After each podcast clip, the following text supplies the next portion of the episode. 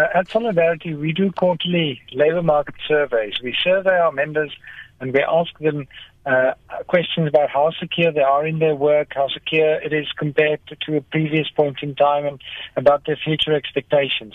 So it's very much uh, a, a, a on the shop floor, if you wish, experience that we're, we're polling, and we uh, and from that answers we get, we synthesize this index that gives us an indication uh, in the end of overall job and wage security in South Africa. So the one, maybe just a little bit more background. This the whole index is compi- comprised of three parts. The first part is this surveys we do amongst our members, spread over all industries in South Africa.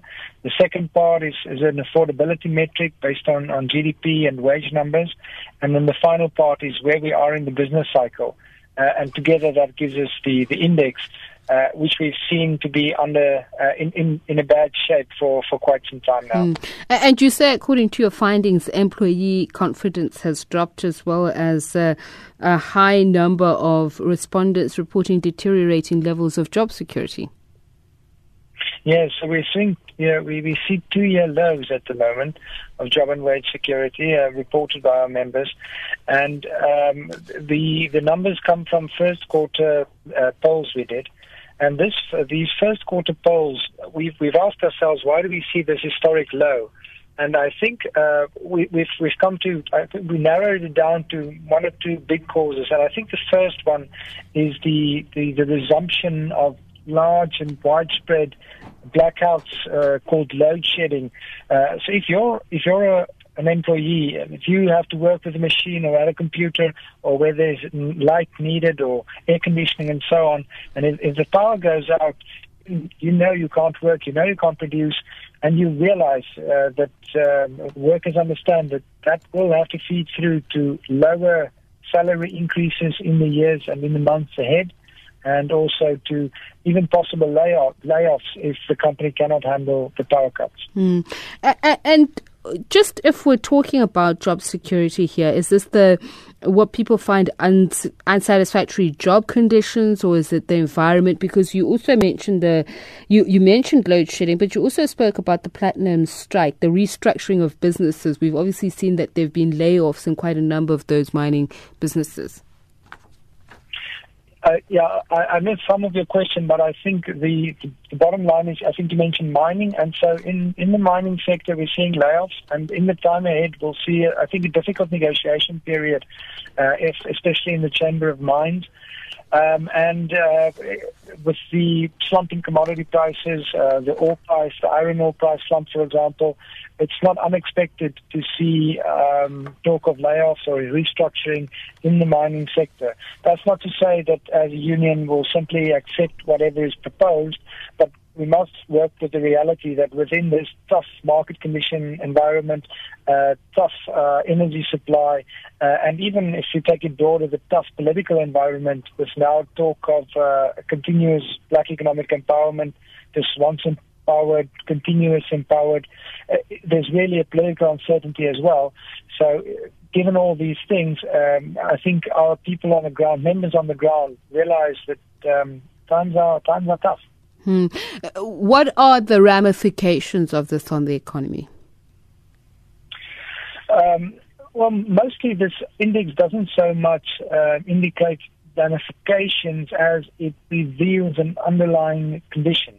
And the condition, from what we understand from from, from these members who are polled on the shop floor, is that the things aren't so well. So we have about 140,000 members, and they're spread across industries: mining, finance, health, uh, education, uh, techno- technology, telecoms, etc. So it's really a wide, wide uh, spread all across the economy in South Africa.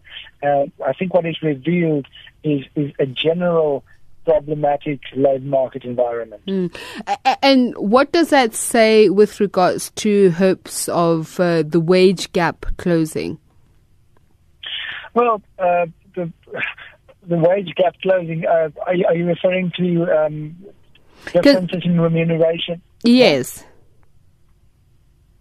So between between employees or between lower and management or yes, because you're saying let me say it like this: are there are various wage gaps uh, all across the economy. It, lots of it has to do with um, skill levels. Lots of it has to do with where you work. I mean, some people like to work in the Northern Cape, but most people seem to like to work in Gauteng. And if you mm. have to move far away from amenities, you pay more or less. There are there are various wage disparities all across the economy. But what you see in a, in a tough labour market condition is that employees have less options to go for work. So they have less bargaining power. Um, and if you have less bargaining power, then um, if, if, if employees, um, uh, it's basically tougher to offer yourself in the labour market. And um, from a from a bargaining point of view, uh, that's that's not so great. So, uh, I suppose what I'm saying is that the prospects of real wage growth are very mm. dismal. Right. So, yeah, I, I, think the prospects of real wage growth isn't so isn't so very good. Uh, if you look at our other two uh, um, subcomponents of the index, the labor affordability and the business cycle side, seems like slightly better than what we see from the from the from the members' polls, but still it is also below the, the 50 point. And uh, we construct this index to to say that below 50 we're in a deteriorating environment, and above 50 we're in an improving environment. And we've been in this deteriorating environment ever since about 2000 and, and 11 with, with one or two breaks, but, but generally speaking, we've been in this tough situation. And um, so real wage growth in this, in this environment doesn't doesn't it's tough to tough to realize. Do you uh, proffer uh, and, any any yeah. solutions? Do you suggest maybe how to counter this? Yeah, uh, there are definitely things that can be done. It's it's another question of whether they will be done. Uh, important, I think, two two low hanging fruit uh, one will be a general. In general, there has to be a relaxation of uh, regulation, uh, uh business unfriendly regulation, in the sense of uh, lots of red tape, um, lots of uh, lots of threat to property rights, even. So the, the political the political instability, if there can be more political stability, that's one one way to improve things. And and the second one, um, I think that's it's really spooking uh, international investors at the moment. Um, and I, I'm mentioning this investors because in the end you need investors to have employees. So there's, yeah, we need both. Um, uh, so what's really spooking investors at the moment is is the, the really the um, the uncertainty around the black economic empowerment um, deals. If you look at the, what's going on in the mining sector now, with the mining charter, many companies have, have given off 26% shares to to black uh, to, to, black owners, um, and the owners have subsequently sell off and now sold off, and, and now the companies are seem to. Uh, they might be forced to to re-empower, if you wish. But if that's the case, then uh, investors have to factor in that there's a continuous process of of, uh, of BEE in South Africa and